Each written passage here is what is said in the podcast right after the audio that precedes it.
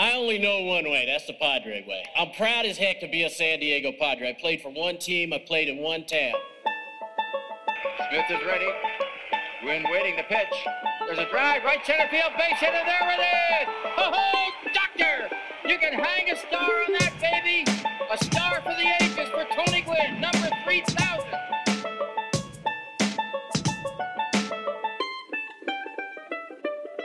Broadcasting from America's finest digital studios, this is the 5.5 Podcast. Today, the guys are joined by John Conniff from Mad Friars for some prospect talk, and they will celebrate Trevor Hoffman finally being elected into the Hall of Fame.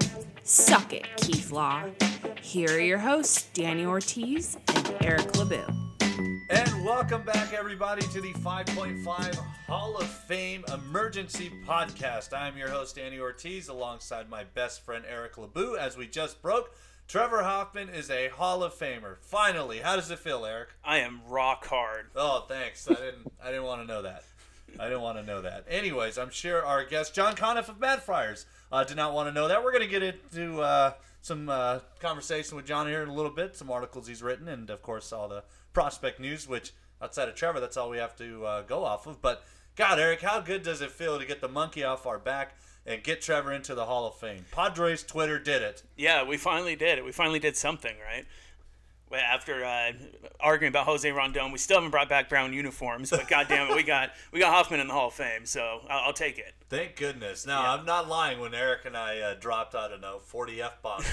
Um, We were- totally fanboyed. We listened back to it, we're like, God, we're fucking fruitcakes. I mean, it's like I, I likened it off air to it's like when you propose, and even I know this as a single dad. When you propose, you know that this person is gonna say yes. You know the answer. So we're already watching this. We know it's it's not like it was last year where he's really borderline in the public. But did we know he missed by like four or five votes last year? Last year, yes, but he was really, really borderline in public ballot uh, ballots, which is why he missed. Because you're gonna go down when the private ballots are uh, revealed. So, I think this year we all kind of just had a feeling, you know, that he's he's. I think he was in the eighty percent range uh, for the most part with the public ballots. Even if he fell off, it's going to take a significant, you know, drop for him to get knocked off the ballot. So I feel like we had a pretty good idea that Trevor was going in. But just to hear Trevor's a Hall of Famer. Huge sigh of relief, and obviously, you know, related. Yeah, definitely. And thanks to uh, Padres Jagoff for his points chat. Hashtag points chat. I have a free companion pass, so maybe I'll take you. Yeah, take me. I think I can change the name on the companion pass like twice. I'll just take my wife's name off. Ah, fuck off. Yeah, Me and yeah. Danny are going to Cooperstown. Yeah, I'll go. Just Yeah. let me know. Let's get some babysitting uh, situated, and I would love to go. I'd Yeah. absolutely love to go. Anyways, uh, go ahead and bring in our uh, guest. We have a very special guest. The Overlord is here, Eric. Yes, he is here. And, and as I was uh, saying off air when we were all talking, he, Conniff was on earlier on the Mighty 1090 with uh, Gennaro and Caruth, and I, I joked that he is going from Mount Everest to uh, Death Valley. so without further ado, we'll go ahead and bring him on in. What's going on, John? Thanks so much for coming on. Not much. Thanks for having me. And I, as I said off air, I always enjoy you guys' podcasts. It's definitely in my uh, top three on the rotation. So I always download you guys when you drop a new one. Top three, we appreciate that. Also, um, every every once in a while, like after our episodes are out for eh, maybe like five days to a week, I always check on on the uh, SoundCloud and the stats, and I always see different listens in different countries. And I understand you were one of the listens in Thailand. That's Just- where it came from. Yeah, Yeah. We always thought it was in a massage parlor or something over there. Happy ending parlor. yeah, but that was from you, so we appreciate it. So yeah, let's let's go ahead and get right into it. So um, you took over Mad Friars. It was what 2003. What how how'd you uh, come about for that? Like what what made you want to say, hey, let's uh, cover this awful farm system? Yeah, as we were t- discussing, I mean, um, around late 90s, 2000, I started getting back more into baseball. And uh, to show how old I am, I was on the ESPN message board far too much. And I thought there has to be something I can do that's more productive with my time. Right. And I always thought if the Padres were ever going to be any good, it was going to be through the farm system. There just wasn't a whole lot of coverage on it in the UT or, uh, you know, on 1090. So I tried to find out more about it. And a guy named Dennis Savage ran Mad Friars. So uh, he hooked me up and he was able to, you know, we had some money. So I was able to afford to take different trips to see guys and do interviews. And uh, kind of led from there. And around 2008, I think Dennis has uh, has five kids and got promoted, so he didn't have that much time to do it. So I, I started taking it over, and you know David J and Ben Davy joined. Then uh, took your buddy Kevin Charity about about three years ago, and then we just added uh, Marcus Pond and Travis Burnett, who really will help us out this year. So we have really nice little crew who covers all the Padres minor league system, and uh, it's been great for us since AJ Preller took over. He's really invested a lot into it. Oh, I bet. I, I, I'm, I'm sure it wasn't exciting the first year he took over, but the second year obviously has uh, turned it around big time. Now, just to so we can put it in perspective, because some some people, you know, the farm system and minor league players, you know, rankings, prospects, that's kind of become a. It went from like a niche topic to really popular. I mean, there's a big, big form for it now. But just to show people how much the Padres have grown since you've covered them, Fernando Tatis Jr. is obviously their number one guy right now. Who was the number one guy when you joined? Was it Tagg Bozied? Oh, jeez. Oh, Tagg Bozied, who, yeah, who smashed his knee on a grand slam walk off home run. Oh, he got Kendry Morales. Yeah. Yeah. Oh God. In 2003, it might have been. I think that was Khalil Greene was just coming up. Oh, that's not bad. That's pretty good. Yeah, Khalil Greene, and they just had the big love fest for Sean Burroughs. he was The already up with- though. I feel like I think he'd already he's like in year two or three. I think Greene debuted in 03. Who was the guy like? Was there ever any excitement over like uh, Josh Barfield? Was anybody like, was. man, we can't wait till this kid comes up? Yeah, Barfield was a guy who like led the the Cal League in RBIs, was really young, and you know he came up and then he had like about 240 in Mobile, and I remember the guys explaining to me why uh, it really was a, a hard 240 he was hitting or or something like that. I was just starting off then, so I kind of would listen to them a little bit more. Um, I still listen now, but I wouldn't have as much cynicism on certain things as I do now. But yeah, they, they had a really different system. I mean, the first year I did this, it was kind of all over the map. Then, after 2004, kind of the Sandy Alderson group took over with Grady Fuson, and they were really very heavily on, uh, you know, sabermetrics and the whole Moneyball thing. They they wouldn't draft really high school guys, was college guys. You know, you'd go to Fort Wayne, you'd see guys who were kind of balding, who were like in their mid 20s, were playing. Oh, and uh, and it was all just you know everything was about how many walks the guy took and how many changeups and and the worst thing was there's there was no one that would throw with any velocity and, Oh, I, the and those- Tim Stauffers or Josh Grills of the world, Wade LeBlanc's Yeah. control guys. yeah like Josh Geer is a is a wonderful Oh, guy boy. great great person I mean you'd want to teach your kid baseball but you know Matt Latos you wouldn't trust Ray to water your plant once a week Latos is like six six and threw like 95 miles per hour with control. So, yeah, you would get sick of hearing all the stuff from them like, well, Maddux doesn't throw 90. I mean, and just, you know, That's But- false too, because Maddux was consistently like 92, 93 in his prime. He wasn't 87, 88 miles an hour.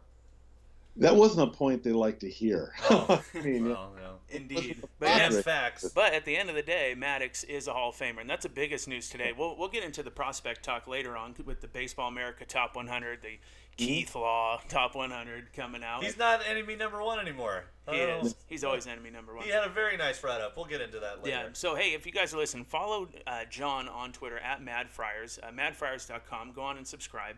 Very very cheap. A cup of coffee a month. Just drop the coffee and uh, subscribe to Mad Friars. So third time is a charm. That's the article that you dropped today, John. It kind of dove into the uh, voting process and Right. maybe a little bit of flaws with the voting process. And we're we're asking you off air if if you were in charge of the voting process, how how would you handle that? Well, I think what we talked about, the biggest thing is it's always going to be a flawed process because we can all have different definitions of what great is. And no one can really wrong because it's not a hard and fast line. The biggest flaw in the voting process is it's is Rob Neyer, who's written a, quite a few books on baseball history, point out that in the late 30s, you know, the right newspapers were the only media that covered baseball. And you know, things have changed since television and with the introduction of a lot more internet sites baseball media has really changed, but the BBWA, Baseball Writers Association of America, for the most part, has not. And so what you end up doing is you end up having a lot of guys that are just that are beat writers or former beat writers who haven't covered it for a long time that are voting on the Hall of Fame. And as Rob pointed out, you know, determining, like I said in my article, whether or not Stuffy McInnis and or uh, Johnny Mize is a Hall of Famer at first base is different than writing about the Mets beat the Phillies on Tuesday night. And that's kind of the problem I think that exists there. He, Rob pointed out that, you know, we'd like to kind of see a shortening of when people get to vote, maybe to five years. I'd rather see it about three.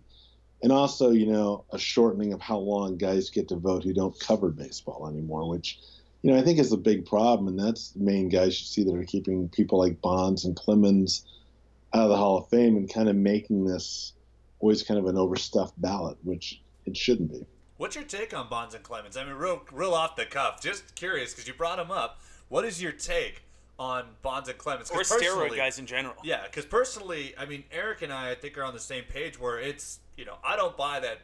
You're not going to give me steroids and I'm going to turn in the best adult player uh, in our adult league. Like, I don't buy that. I do think it helps, but only to a point. So, no, Eric and I are performance based. Bonds and Clemens for us, Hall of Famers. What's your take on those two guys? Yeah, I'm with you guys 100% because I think one is. We'll keep you on the show. there you go. No, I think you just I think you vote on people that are, if they're eligible because I think a lot of these guys have never lifted a weight in their life and uh, can't you know you can't go in. I mean, you know, when I was in San, San Diego and I before I went to grad school, I was a restaurant manager. You know, I used to go down to Gold's Gym. I was a pretty good sized guy at six three, about two forty. They don't hand those Gold Gyms uh, passes out to anybody, John. Don't be so humble. No, you'd be in, you'd be in there, and you know, I was like a medium sized guy. It wasn't a real topic of conversation. You go up to some guy, go, "My, you're a large person. What type of animal are you taking?" I mean, are you on the cream? yeah, and I mean, all these guys you don't know who did it or who didn't do it. So I think you got to come down to, as long as someone's eligible to vote, you know, they, they should be considered. I mean, I would consider guys like Manny Ramirez. I'd consider Oh, Alex Rodriguez, and uh, you know, so many of these guys you just don't know. You hear so many, you know, the, the God, thank God we don't have to listen to the Piazza back acne crap anymore. Oh, yeah. I, I don't remember anything about Piazza. I don't remember anything about Bagwell back in the day. The only guys I remember particularly was McGwire and Sosa. But even then, more so than anybody, McGwire. Well, at that point, to be fair, we, we were a little bit younger during that time, so we are just focusing on, on loving that all these people are hitting home runs. That's true. Right. Because We that weren't was really in paying that close '98, of which was just magical. right. But I completely agree with Danny. I mean, as as big as I may have been there, Alexi Amarista could hit the ball further than I could because I mean, it's about it's about contact and it's It about It's a the skill-driven wit- sport. Yes, definitely. And so I just think a lot of the stuff just goes is just is just bullshit. you know? we appreciate the uh, the uh, candor. Um, so uh, let's get into the article. Uh, Eric's going to point out some stuff because it's a really good article. I, I would highly advise it. Uh, if you guys go on the Twitter there, follow at Mad Friars. That's the Overlord's handle. Uh, go ahead, Eric. Point out some stuff because there's a lot of good things going on. Well, the, the one thing that I really liked in the article here, as I'm pulling it up, is um, how you tend to shift the focus to percentages, and when it comes Right. down to closers, and then also you brought in uh, Mariano as well, so they're actually very very similar. We're talking within really what 0.22 on their Right. their conversion. So I, I really I just wanted to point out that I like how you actually brought that up because as a closer, that's your job. You gotta you gotta save games. So. Um, I, I thought it was interesting that you put that in. Do you want to elaborate on that a little bit?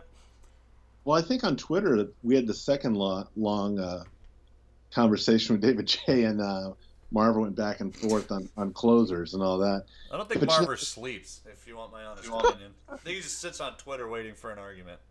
No, we're working on the Jose Rondon to the Hall of Fame. That's the next. I heard he's uh, going to make Bill Centers top 100. yeah. we should. That's why I think No. Bill Centers thinks he's still the number one prospect in the system. Yeah. That's Jake Gocho, probably. I don't know. Uh, yeah. no, but you know, it, hold on. I'm sorry. I lost my train of thought. What, what was the original? Sorry, that's that's our fault. We do that sometimes. Um, No. The percentages with Mariano and, and Hoffman. Well, I think that's how a closer either keeps or loses his job, and it's pretty simple. I mean, I think you know uh, you guys can make really good arguments on how bad the save stat is, but at the end of the day, and a couple times I've had gotten to interview Hoffman. Uh, pardon me for the name drop, the Rich Garrett name drop. Uh, quote my friend Kevin Charity, um, but Ho- that's all Hoffman would say he ever really looked at. And that's all any state, any closer does. And that's how Hoffman lost his job in Milwaukee. And then was he he wasn't you know finishing games. And I, my favorite comment in the article I wrote the year before, because it's kind of been a, I'll have to find something new to do now. The Hall of Fame time's over. Was Joey Crasnick made a great comment? Was he said because I just the opening one on that one was Joe Sheehan, who's a guy um, who I think Danny would love, was just crapping all over Hoffman's Hall of Fame candidacy. He said if they put Hoffman in the Hall of Fame, like they owe an apology to Andy Benes. And oh my gosh. And Crasnick made a good comment. He said, you know, all these guys talk about us just three outs and all this, but you look at Theo Epstein and Jed Hoyer, and they're the patron saints of a lot of the sabermetric community. And every time they wanted to win, they went out and got a closer. You know, so everyone everyone spouts noise, but when you need to win, I mean, look at what the Cubs did. I mean, they traded one of the best prospects in baseball, Gleyber Torres, to get like what a couple months of a closer. Yeah, and that's it. And I mean, I think if we start looking at it, like I think Wagner should be in the Hall of Fame. No if doubt. we're looking no from like 1990 to 2015, a 25 year period, and we're saying, I think Rivera, Hoffman, and Wagner should be Hall of Famers. I don't think that's really like flooding the, the market with too many guys. Right, and you know, you kind of touched on the whole sabermetric community, in which I'm I'm trying to come around to it, but I've always mm-hmm. kind of been a little bit more traditional, right. I guess you would say. Um, but the dumb. thing, yeah, dumb, I guess, and, and i will openly admit it, I don't, I don't care.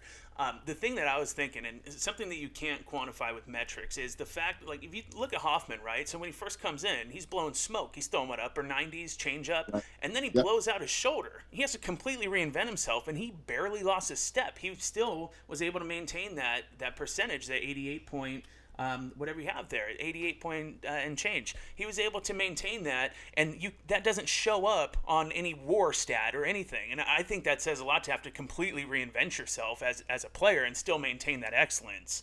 Um, well, you, a lot of the of a lot of the critiques by the sabermetric guys, and uh, you know, Danny can probably fill this in more, is just that you don't want to pay for them because they don't last. But Hoffman and, and Rivera with the 600 saves and you got to look. The guy closest to Hoffman, I think, is Lee Smith, who's in the mid fours, and Lee actually has like a 72% save rate.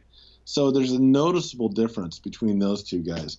The argument for Wagner, I think, relies more on rate stats, which you know I like too, and they're just different parts.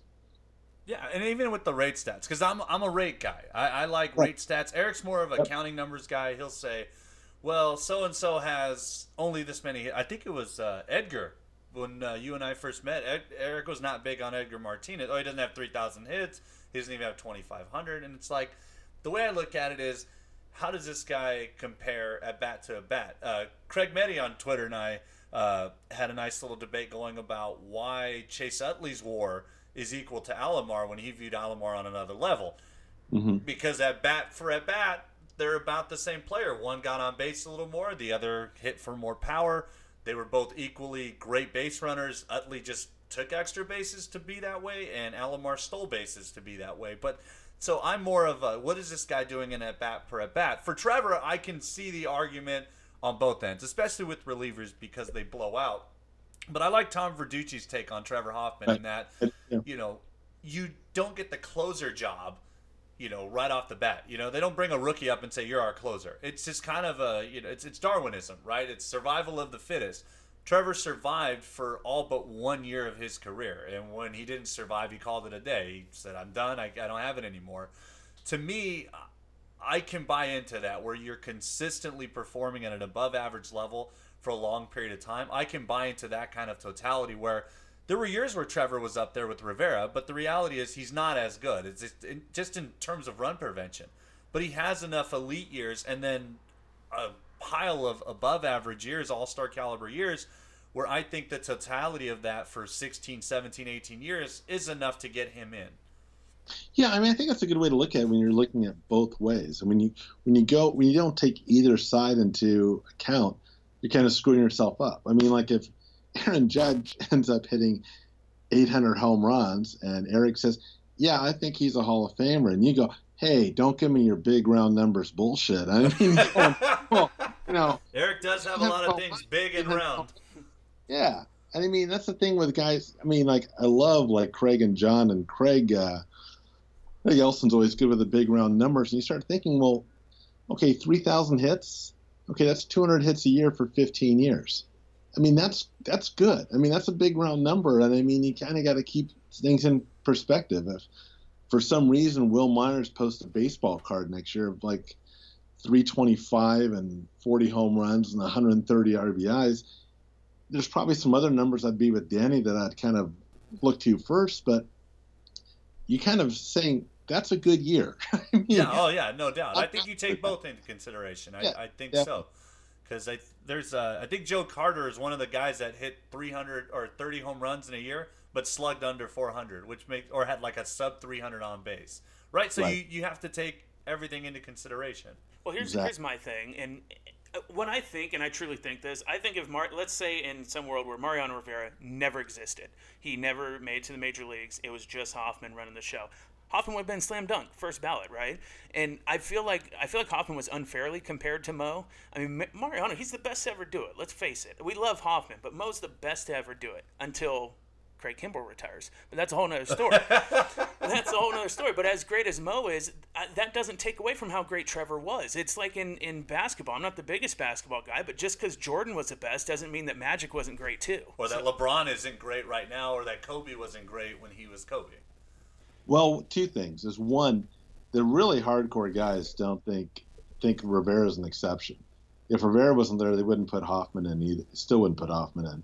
And the thing too, we were talking about off the air, the problem when we, we listened to uh, MLB Roundtable and, and Russo's argument, oh, which we all three of us didn't like, is like under Russo's argument, you know, Tony Gwynn shouldn't be in the Hall of Fame because he's not Babe Ruth and he's not Hank Aaron. So screw. Hell, he's not even Roberto Clemente. So I mean, he shouldn't even be there. I mean, and that's just a ridiculous, stupid argument. I'm, I'm kind of couching how I feel, as you can tell, but uh, it's okay. That's where let it out. Let it out. Doctor Eric, Doctor Daniel, let it out. Exactly, but you know, yeah, I think Hoffman does. I think Wagner does. But the problem with we go back to the voting, there's about 15 or 16 guys on there that you can make a good argument should be in the Hall of Fame too. I mean, it's ridiculous that Mike Mussina is not in the Hall of Fame. Yeah, especially considering that uh, Jack Morris just got in with like yep. a, I mean, just a eyelash shy of a four ERA Mussina's, I think, is three six, so it may not look impressive, but you got to look at the era he pitched in. I oh mean, yeah, his peak was during the steroid era, and he was one of the better pitchers in the game. He wasn't Pedro, but he's that next tier right there with Schilling, in my opinion. Well, the the, the candidacies of Jack Morris and Jim Rice are just you know a lot of the really old time guys telling guys like you who look at facts that you don't know what.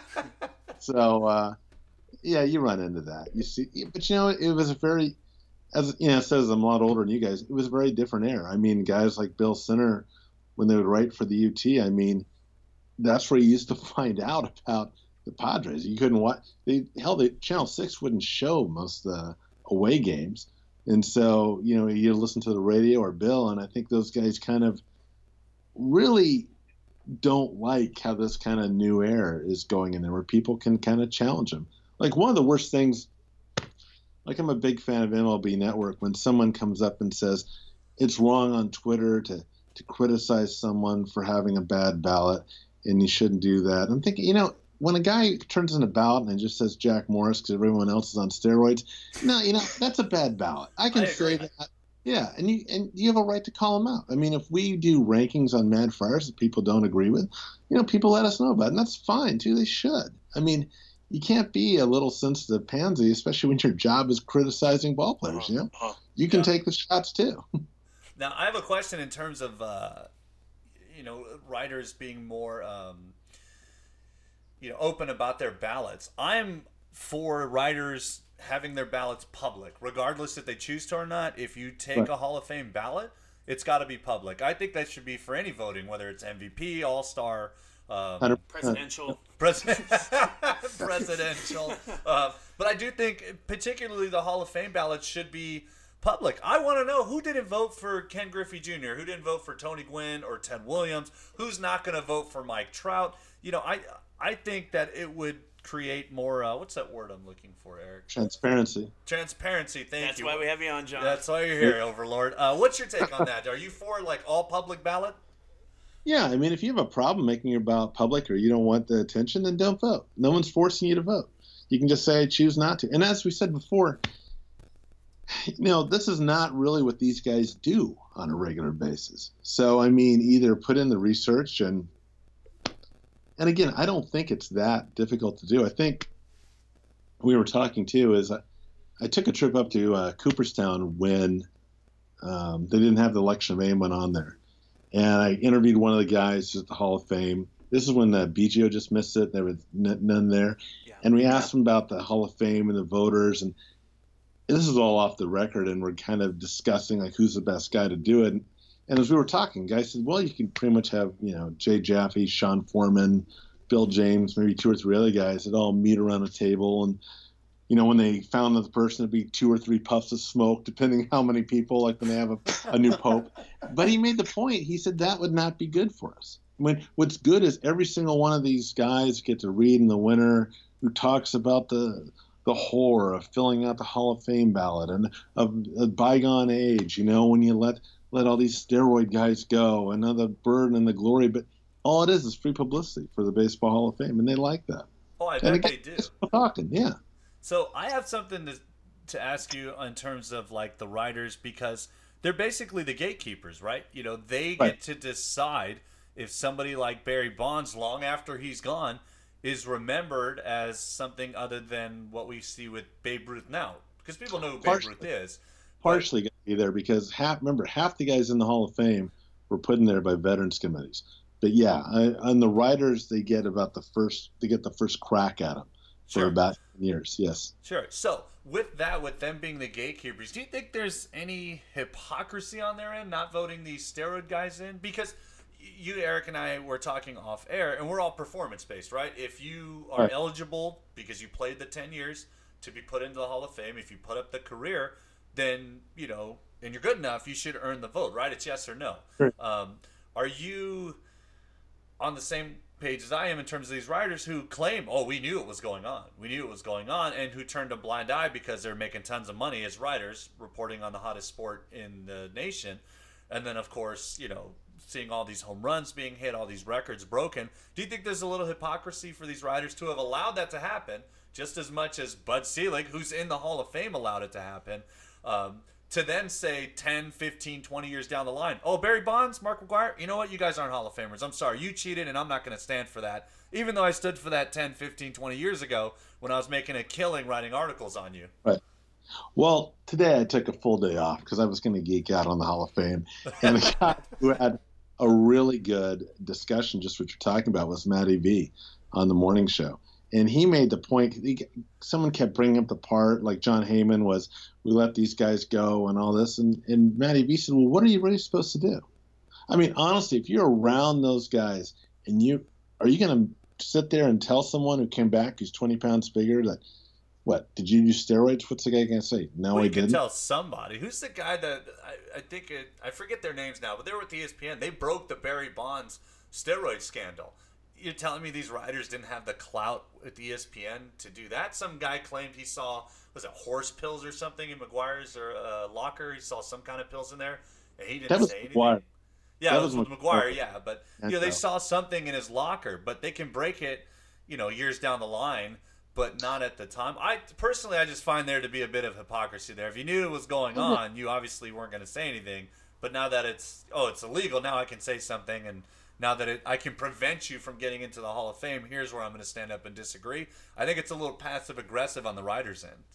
It might be, but I think there's a difference between thinking you know something and actually proving it. And that's what most of these guys can't do. Like we were just talking about walking into to a gym and you know just talking to different guys that are big, going, "Excuse me, can you tell me what steroids you're using?" I mean, I can't do that. And also too that you know Matty V pointed out that a big part of baseball coverage with guys like Dennis Lin and AJ Cassavell is they have to go into a locker room. They got to go in there each day. They got to talk to people. They need quotes And if one of those the eyes guys- and see passion dripping from their tear ducts. Well, you know, all of our writers have passion dripping from their tear ducts. They all are very, very solid young men who do things like that.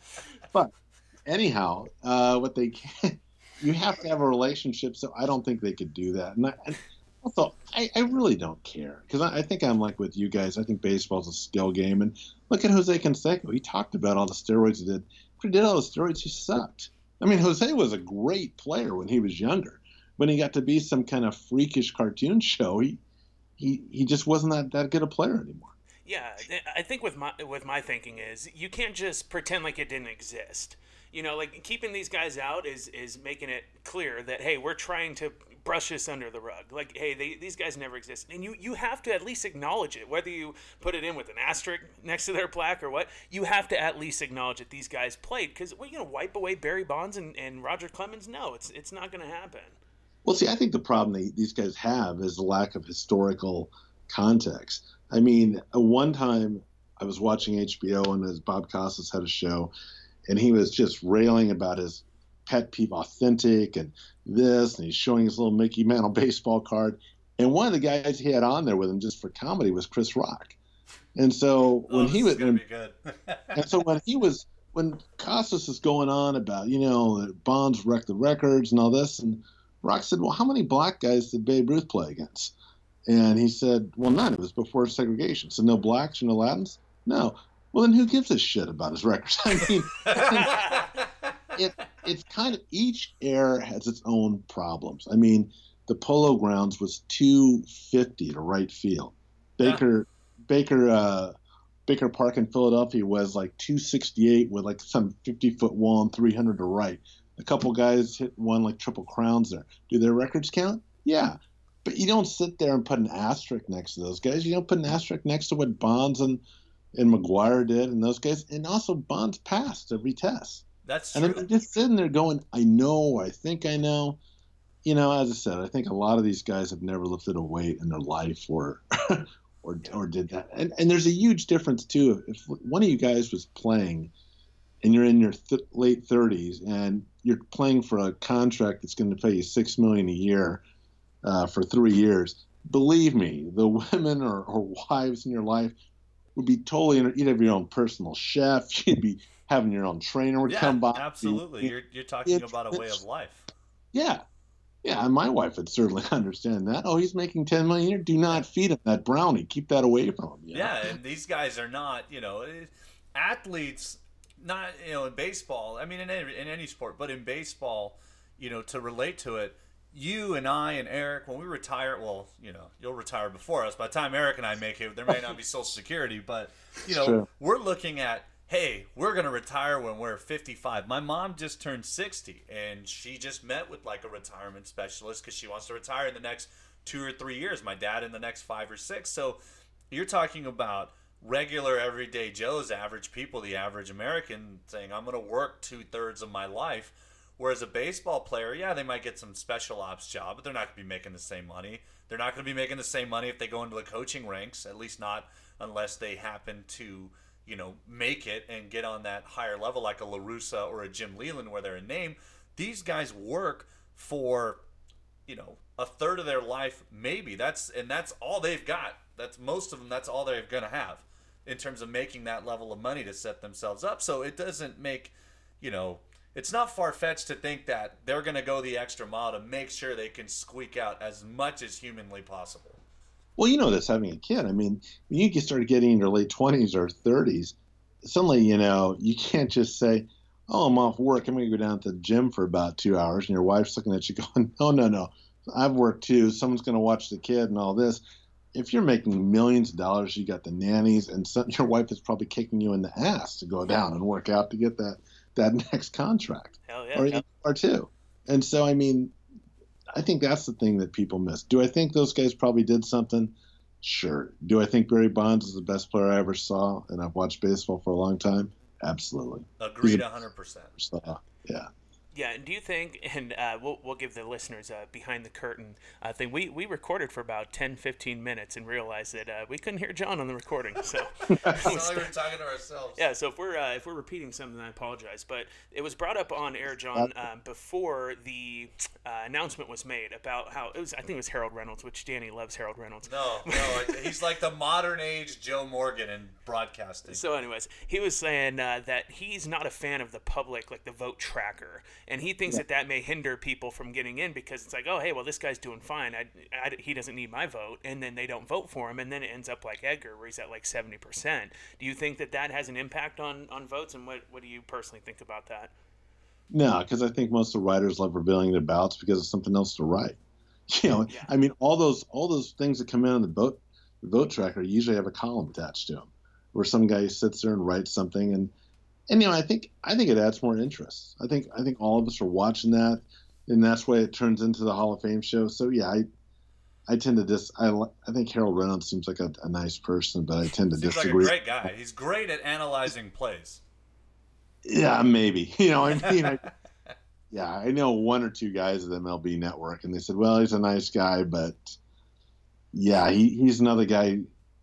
You know, all these guys who are anti-sabermetrics. The best way I can think about it is, you know, if you guys were hiring me to be a lawyer, and I said, "Well, I graduated law school in '91, I read case law to 2000, and yeah, I know you got this real estate problem. I haven't really read anything on it for like 17 years, but yeah, I'm fine. I'll take your money. I mean, you wouldn't hire me. I mean, and that's kind of what a lot of these guys do who won't kind of evolve and start looking at new stats. I mean, you can be against them all you want, but you have to at least know the argument. Or I mean- acknowledge it.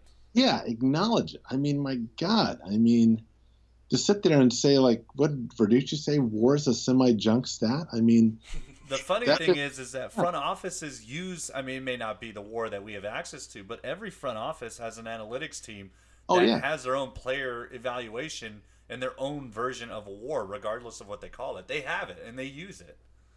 Oh, if you get a chance to ever sit and talk to Josh Stein of the Padres, and he can just break the whole thing down about how far they've come from like using Excel spreadsheets to like these really complex formulas and all that. So that, that stuff's always really fascinating to me. Yeah, no, I absolutely, and I think that's uh, in terms of uh, the the older players evolving. I always go back to an argument that between Eric Byrnes and Harold Reynolds, two ex players, one one generation after the other, and Harold tells Eric Byrnes, "You know, Burnsy, it's not about the numbers. Uh, always about the numbers." And Byrnes shuts him down and says, "Harold, we were paid strictly off our numbers." There's nothing to argue after that. Uh, so let's move into something else. Um, and uh, that's going to be the top prospects. A lot of lists breaking. Uh, Keith Law's top 100 prospect uh, list broke. Padres did very well there.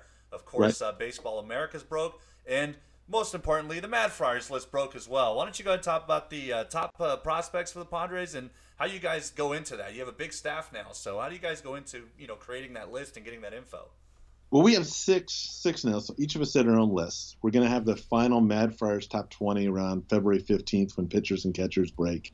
And hopefully we'll have some new information on our, our site that we're going to change around uh, because we agree with everyone else $10 is a ridiculous amount to try to charge for people who just want Padre information, aren't really concerned about Akron Zips recruiting. Uh, so, know, we're going to change that around. And it's a big thank to Dave and Jeff for pointing that out to us and they were very nice. Uh, we made everything for free on it for the past year.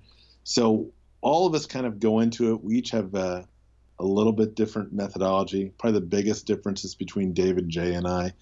I put on some relief pitchers. David will put on. Oh shit! I mean, well, I'm on here. David's not, so I should have some fun. David will put on eight-year-olds in Santo Domingo, but he likes their wiffle ball skills and the way they attack an orange slice after the game. So uh, we differ on that. And you know that's kind of interesting when you get to the Hall of Fame argument. Is you see the same thing with uh, with prospect debates about what is the value or not value of a relief pitcher. Sure. Now you mentioned you put on a relief pitcher. Now, correct me if I'm wrong. I'm just assuming, but I would imagine like let's say Phil Maton, right? Because he was a Padre top prospect. Is it more like, uh, hey, this guy, yeah, yeah, he's going to peter out. Maybe at best he's a high leverage reliever. You want to look sabermetrically, that's a two or three win player like a Brad Mhm. Hand. Great value, but not a Tatis or not even a Urias No. or an Asuaje or a Spangenberg type. Do you put guys like relievers like that, like a Phil Maton a couple years ago, because yeah, the floor, the ceiling's not high, but the floor is high, and you know how close they are in the big to the bigs compared to like a starter like Quantrill, who's going to need an extra year or two of development. a little bit is, is because I've uh, got a master's in economics. I start looking at how much some of these guys are going to cost.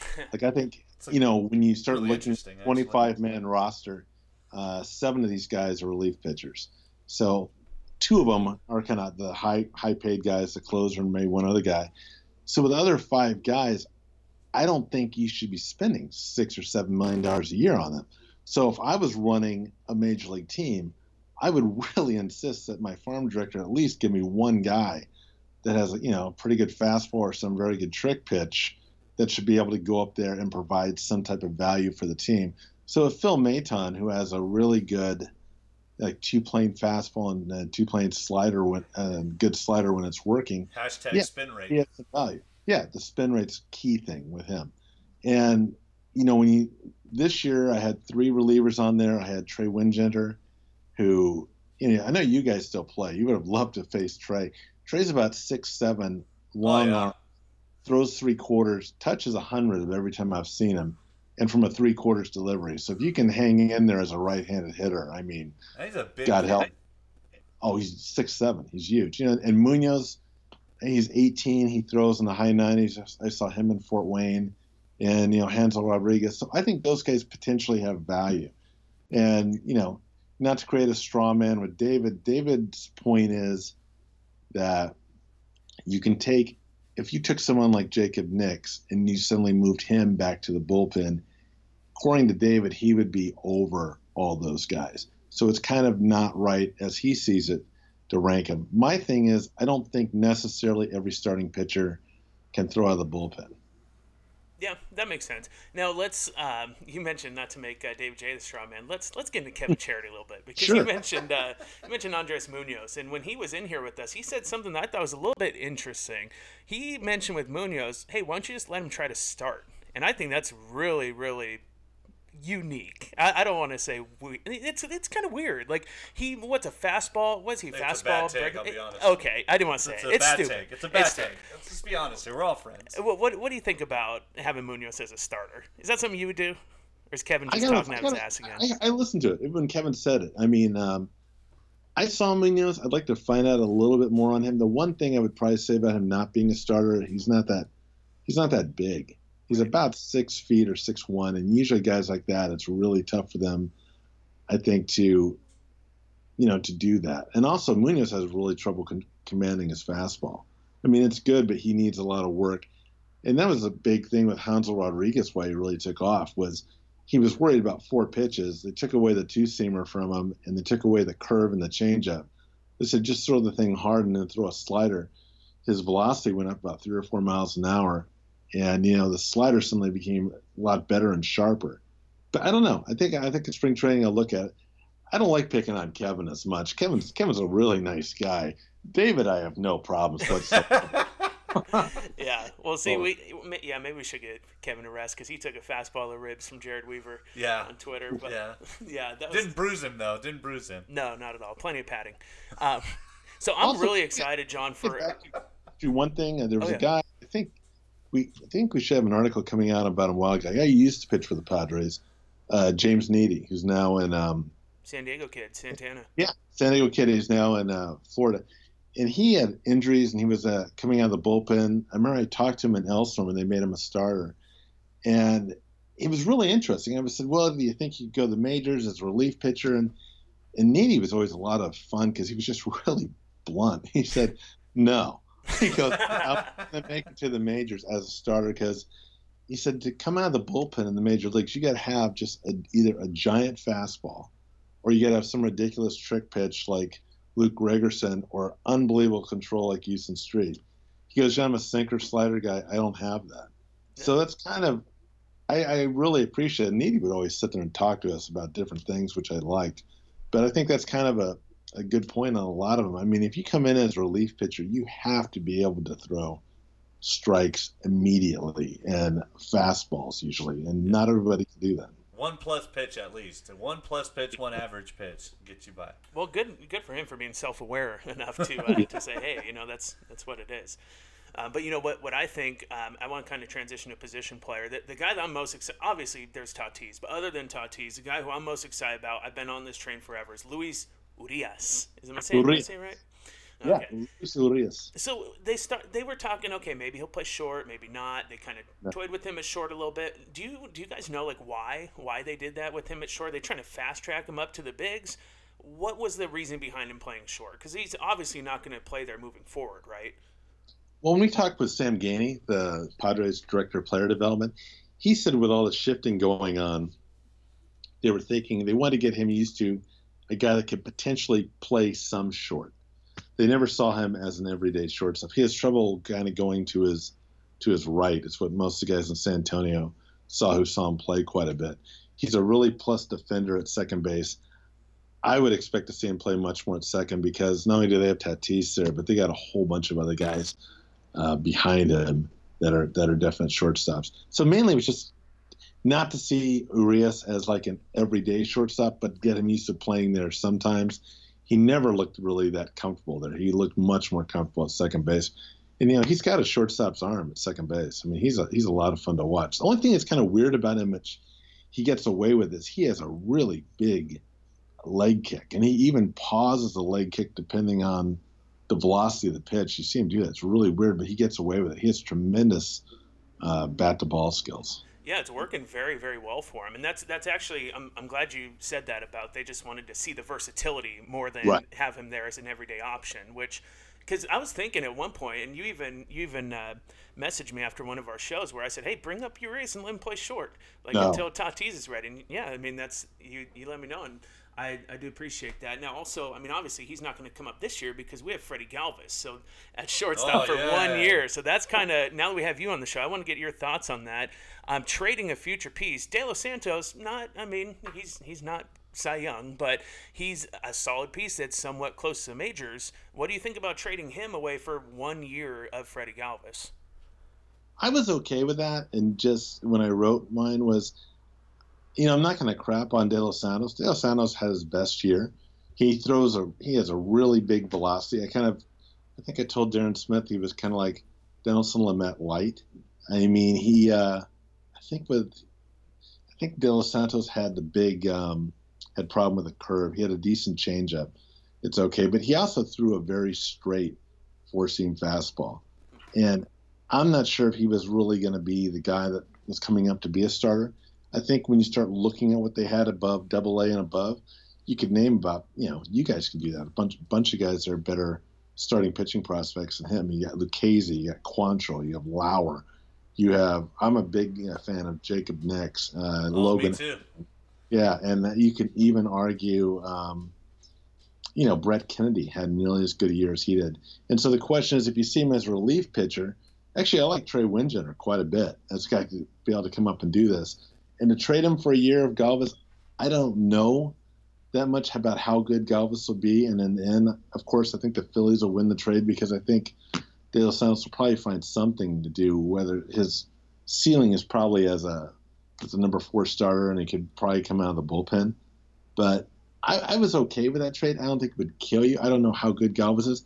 And as you know, you guys know with Mr. Marver and myself, I didn't think Rondon was a really realistic option at a at shortstop. Not at uh, all. Not at all. Well, that's that's what I wanted to ask. And for those for those of you who did not read that thread between uh, Conniff and Marver, it was it was quite interesting. Well, it yeah. was, and then I kept reading, and I wanted to figure out what a Tide Pod tastes like after a while it was it was kind of it was going uh, downhill pretty fast. But with that, I mean, isn't there playing devil's advocate here for a team that is open with losing at this point and mm-hmm. openly trying right. to? Is it the worst thing in the world to throw Rondon out there and just hey sink or swim? Maybe he turns into something. Probably not, but who cares because we're losing anyways. As opposed to a guy like Galvis, who he's somewhat solid, but after this year, he's gone. He's nothing. No, as I said I, I, don't think David made a bad argument. I mean, I like David Marver, and I think and uh, Jagoff actually made a point why to keep him on the forty man uh, for so long. I guess my biggest problem was I never met anyone either like Elsinore or San Antonio, the guys who aren't really affiliated with the Padres, who saw uh, Rondon play over 20 games and thought he was a major league shortstop, even a utility guy. And I mean, Rondon's whole value was kind of wrapped up in his batting average. He didn't walk, he didn't steal bases, didn't hit for power, and was mediocre. And I know both the managers uh, there were not. Um, Got to be careful, not not crazy about him. How about how about that? Not high on So- him. Not, We- not we can read between the high on lines. Yeah. Right. So I have, a, I guess I have a problem. I mean, I don't think the point you're making is bad, but if he's not doing it in the minor leagues, I don't see why you promote him to the majors. That Sure, was my he's big- not earning it, you know, at this Right. point. Because I think, and I agree with you, you know, when Rondon came over, he was the grab for Houston Street, and it was a good trade, right, from a process Oh, standpoint. Yep. But sometimes these guys just don't play out. He was really young; he just petered out, and I don't think I think Rondon would be lucky to have one year of Freddie Galvis production, and I view Galvis as basically a fringe major leaguer. If he, I said this on the last podcast, but you know, I, I liken Galvis to Jankowski. If Galvis played any other position other than shortstop, he would be hanging on to dear life for a major league job. Uh.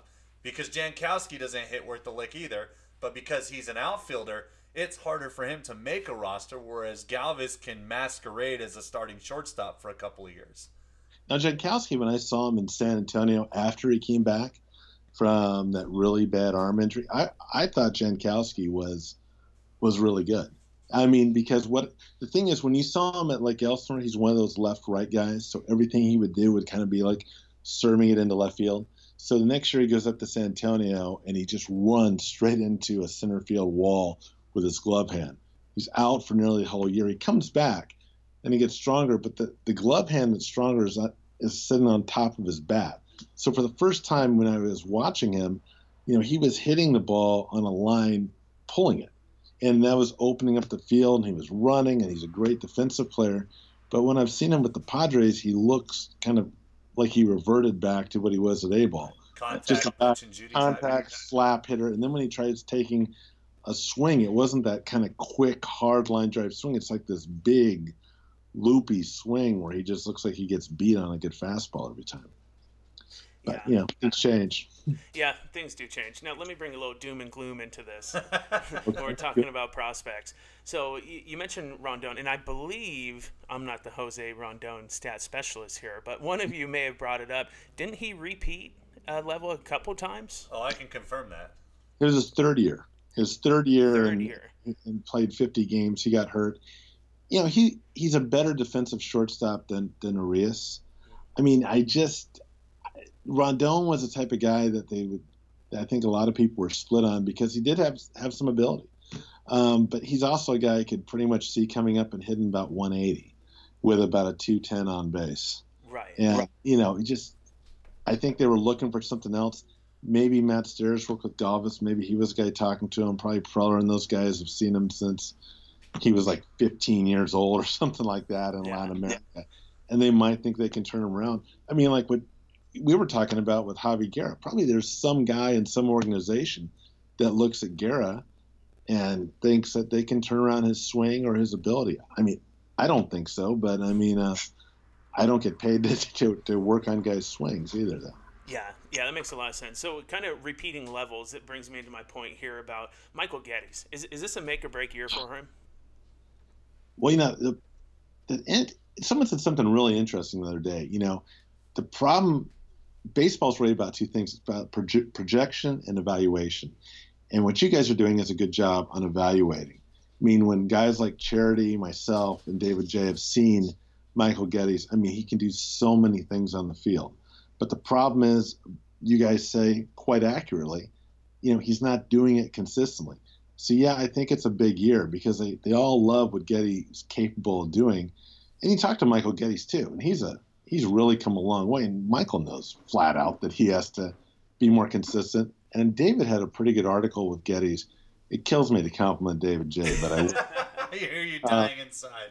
it is like I threw up my mouth a little bit. But uh, you know, he had a really good article where he pointed out that Gettys was fighting a lot of injuries, like to his back and some to his hands, a little bit to his wrists. And so, if he's completely healthy, yeah, I mean, if Getty is completely healthy, I mean, he makes he makes Renfroe for tools look like Home Depot light. I mean, Getty do a lot of stuff out on the field. I mean, he's amazing. Yeah, I hear you for sure. More do- more doom and gloom here. Um, Anderson Espinoza. So they waited forever to finally give him the Tommy John. So he's out this Right. entire next year, right? Right. Wow. Yeah, I didn't, I didn't rank Espinoza or Paddock because I have no idea how well they can do. David, on the other hand, can see into all kinds of things. He ranked them pretty high. So, but Espinoza is Espinoza is a you know a really talented player, but I have no idea where he, where he's at right now. Yeah, that's that's kind of same here because I, I I thought it was really weird because they were kind of I don't want to say secretive about it, but I guess I will say were. Secretive, secretive, very because he was supposed to start opening day this year, right at Elsinore, Oh, yeah. and then all of a sudden Lucchesi's up there. We're like, what the hell's this? Lucchesi's fun. I mean, Oh, yeah. Lucchesi's a really talented guy. I mean, he's got some, you know, he's got all sorts of things going on. And um, the one thing people miss about Lucchesi a little bit is Lucchesi throws a pair of two seam fastballs. He can have one that can break into hitters either on either side of the plate. So that's what makes him pretty good. And also with his, his motion, he screws up the timing of guys. And uh, he's a lot of fun to chat with, too. Yeah, it definitely seems as so. And when we've had our off the record conversations with uh, Kevin Charity, it, it definitely seems like uh, Joey Fuego is uh, pretty Oh, pretty yeah. cool dude. Fun guy. Yeah, Joey Fuego's really cool. Yeah, definitely. So as as we're kind of wrapping it up here, we, we don't want to um, take you for too much longer, John. We appreciate you being with us. Um, with the players here, uh, you kind of went into it on 1090 a little bit here. Um, as far as who do you think is going to be the first of, of this next wave, so to speak, to come up and actually make an impact on the major league team? Uh, impact's a tough word. I think we're going to see Lucchesi this year. David and I were kind of disagreeing where Lucchesi will start. I think he'll start in El Paso. You know, come up. Luis Urias, I think, will be the everyday second baseman. I think you'll see those guys. As far as more where you see the wave that'll be coming, I think you're going to see more in 2019 and 2020. And uh, the guys that I'm really excited about are to see the guys in Fort Wayne. And hopefully, with uh, the new site, we'll have a little bit more money. You know, we'll drag Kevin Charity out to uh, to Fort Wayne, get him some Powers burgers, and uh, All right. and uh, we'll have a whole bunch of stuff on all the 18 year olds that are out there because I think Sam Geaney kind of hinted that he thinks the group they might have in Fort Wayne this year will be better than the ones they had last year. So that'll be kind of fun to see. Yeah, definitely. You know, someone who kind of came out of nowhere, and this this just came into my mind, is uh, Gabriel Arias. Where, where's he going to start? Is Right. he in uh, Fort Wayne? That's a good question because they're kind of going back. He should be in Fort Wayne, but because they have so many uh, potential shortstops, they got Justin Lopez, Louis Almanzar, who they gave $4 million to, uh, Jordy Barley. The difference with the Padres now compared to in the past, like when they were running out Franchy Cordero there, you know, a couple years at shortstop, well, should he repeat? Well, what's the option? The guy from the fourth year from Lamar who's 24 now.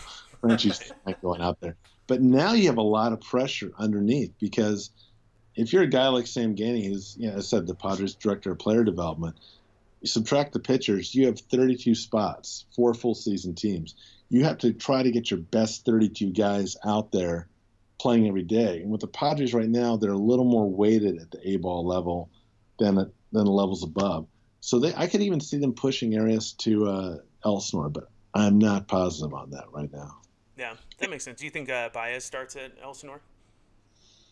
Oh yeah, Baez, you guys are gonna love watching pitch. I mean, Baez, Baez is six foot eight. He just comes down, and I mean, I did an interview with Baez. I had uh, was it Joe Galindo was helping me interpret, and Baez was saying he's six six, and it was hilarious in Spanish. You know, Galindo, my Spanish is so so, and Galindo just telling him, no, you, no idiot, you're six foot eight. No, I'm six. I can tell this one story real quick. When I've known Franmil Reyes for a while, and I kind of practice my Spanish on him, and he practices his English a little bit on me. And I said I wanted to do an interview, and Franmil said, "Well, you know what? I have to learn English, so you should do it in Spanish." So I did it with Franmil in Spanish, had all my things taped and all this, and then Franmil reads it when I saw him when I went back to San Antonio, and was said, um, he goes, "Oh, I love the interview, so good."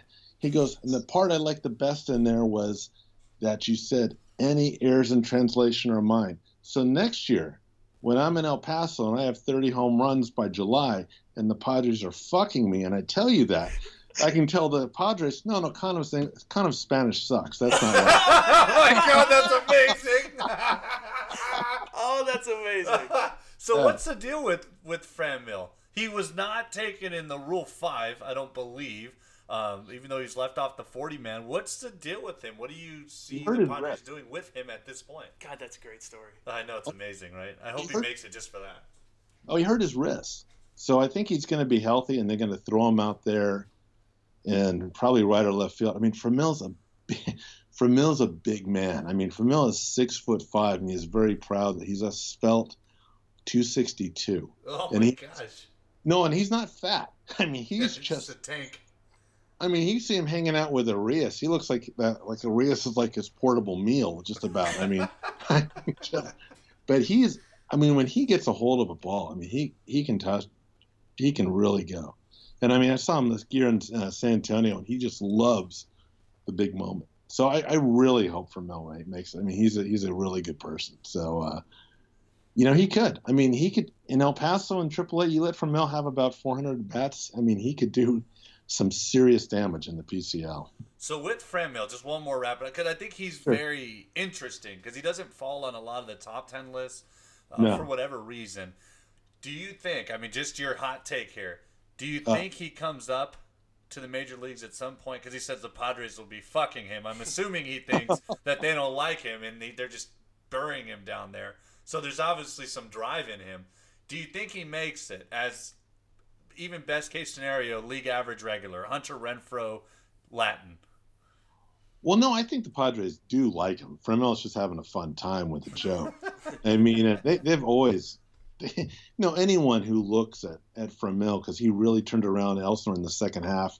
He had a very good year putting up numbers in San Antonio, which is a really tough park to hit in. You know, those guys are not stupid. They look at his size. I mean, the big question on him is he has to pick up on his defense a little bit. He has to get a little bit better plate discipline. But yeah, you know, you guys follow this. If Franmil has about a 290 average and is popping about 20 bombs by June, yeah, I could see him giving him a shot in left field. Good. Yeah. I, I would not mind that at all, especially, I mean, the nature of the team that they're at now. Hey, you need to be playing these guys and trying them out. Oh, sure. Sure. I mean, you know, he has, I mean, he's a, I said, he's a huge man. I mean, when you're hitting right hand hitter, if you're hitting home runs in Nelson Wolff Stadium where the wind is coming across from left to right, and I mean, he had, a, I saw him hit a couple over the center field wall over there. I mean, he has tremendous power. Yeah, definitely. And, you know, back to that Spanish story there. Um, you guys, is that why you went out and uh, brought in Marcus Pond? So he speaks Spanish. He had a Spanish interview with Luis Urias. It was really, really good. I, I, this like the third time I brought it up. But Yeah, David can speak decent Spanish. Mine's okay. No, Marcus's is is by far the best. how's, we uh, how's Mar- Kevin's? He orders very well at the taco shop, as you can tell. He's got a five body on him. Kevin does good, good interviews. Kevin's pretty solid on this. He's stuff. very good. He's a very good writer, actually. Yeah. Yeah. Good guy, too. That's why I give him so much shit. We're such dicks.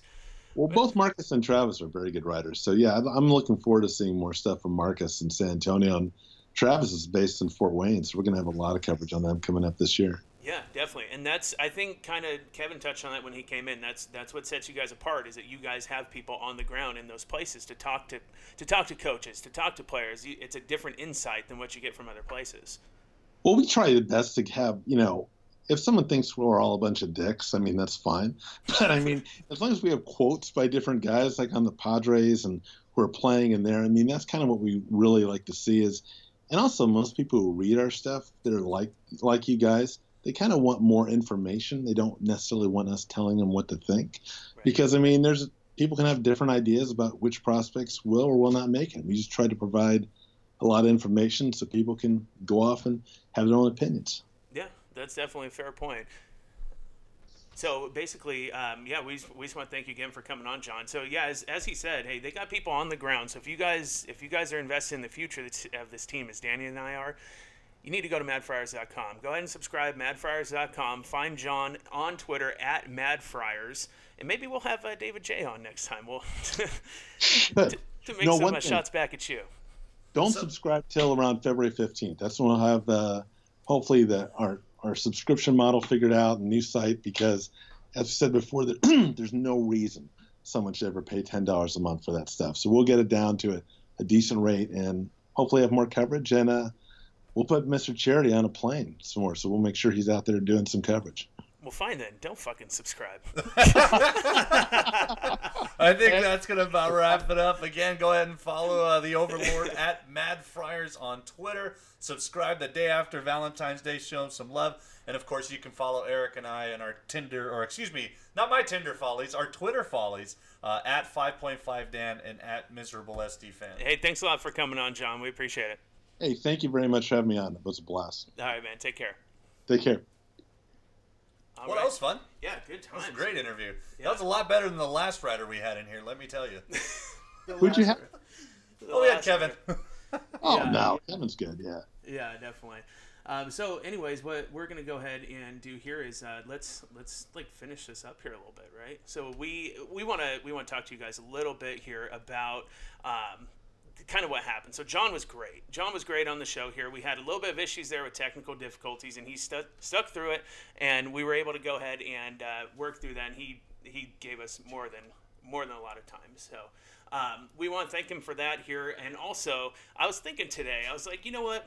Kind of the progress of of where we are as a show. Because I was thinking about, oh man, we're gonna get this Padre Twitter show started, and it's fun and it's cool. And I kind of thought about when we started and how we were getting what ten people listen a week. I If almost that, quit. I think you and I accumulated like 80% of the listens because we would just listen to it multiple times. Yeah, definitely. So it's kind of Hoffman getting in is great because Hoffman deserves it, but as a fan base, we deserve it. I know. We deserve it too. We too. suffer so much. Yeah, we've suffered a lot, and it's it's a lot of fun to uh, bring everyone in on the show in, in our much smaller scale than you know what as the Padre fan base is. But um, we- we really appreciate you guys listening to the show here and, and retweeting the shows and telling your friends about it if you like what you hear. Um, we got there's a, a guy who just started following me like last week. I think I screenshotted the tweet and sent it to you. He You said, know what? I might have it. Let me see. no, don't worry up. about it. He said Give him a he said, "Oh, this is a pod. This is the exact type of Padre podcast I was looking for." That kind of shit fires me up, dude. That's why Danny and I do this shit. So, and also we like busting balls and Yeah, I calling mean, Kevin Charity fat. yeah, I, like Jered Weaver calls him fat. Yeah. Um, I mean, and, and, and in all reality, guys, I mean, when we started, it was literally sitting in Eric's car with an iPad, just shooting the shit, dropping f bombs, and shitting on Bill Center. That's how this started. we had a couple of buddies. You can follow him at Amazon. Amazon, uh, who Jered Weaver has also taken a shit on on Twitter. You know, we had our buddies listening to the show, and I, I feel like it's once we got, once you met Jagoff at that, you know, historic meeting in Elsinore. Historic. And then, yeah. and then once we got Charity on, um, a lot of people have been giving us more listens. So we're very appreciative because this is not what we set out to do. Like we, we, we appreciate the listens. The the idea was to just sit down and talk about baseball and record ourselves talking. Yeah, yeah, seriously, and that's that's what we like to do. And also, I mean, at the end of the day, we, we still have some things planned. So um, we we looking at the progress, we're excited, but um, also moving forward, we have some cool things planned for you also. So, um, anyways, uh, kind of tying a bow on the whole show here today. Hoffman is in the Hall of Fame. Fuck yes. Well deserved. Yes, John Conniff, thank you again for everything. He was, I dude, what a nice guy, man. He Super is. He's patient. such a nice guy. No wonder no wonder Kevin likes him. Kevin takes a certain personality, and John's got it. Well, this is the first. This is the first time we ever had someone on on Skype, and I'm over here like, what the hell am I doing? Watching YouTube videos. I'm like, how the fuck do I make this happen? And and he was he stuck with us all time. He's a trooper. And uh, as as we were saying off the air, that we've had Kevin on the show three times, and the the human centipede that is Mad Friars. Kevin is the caboose, so it's really nice to have the uh, the conductor on. So, uh, you got any last words before you finish it up here? No, man, I'm just I'm I'm pumped. I, I can't believe Trevor's the Hall of Famer. Um, either I'm going to Petco to go watch it, or uh, I'll be uh, filling in for Mrs. LeBou when uh, we fly over to Cooperstown. Yeah, we'll see about it. And hey, uh, very happy birthday to uh, Miss Angela Asaro. Um, that is Roy's girlfriend that we met at uh, at the whistle stop there at the Kept Faith Pod. It's her birthday today, and Trevor Hoffman got in the Hall of Fame. So what a great birthday present. And So happy happy birthday. yeah, happy birthday From Trevor. Take care, take care of our boy Roy there. Yeah. So, anyways, guys, hey, thanks so much for tuning in. We'll check in. We got maybe a show coming up next week or the week after. We'll see about that. Um, but until next time, we will talk to you later. We're out of here.